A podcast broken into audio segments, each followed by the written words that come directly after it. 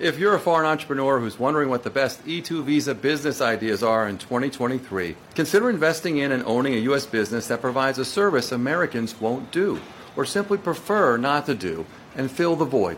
Of course, if you're already a successful foreign entrepreneur abroad, you may want to simply leverage your experience and do the same thing in the United States, whatever it is. But if you're not sure what to do, why not seize the opportunity to provide a service that's in demand, because Americans would rather not do it themselves, for whatever reason.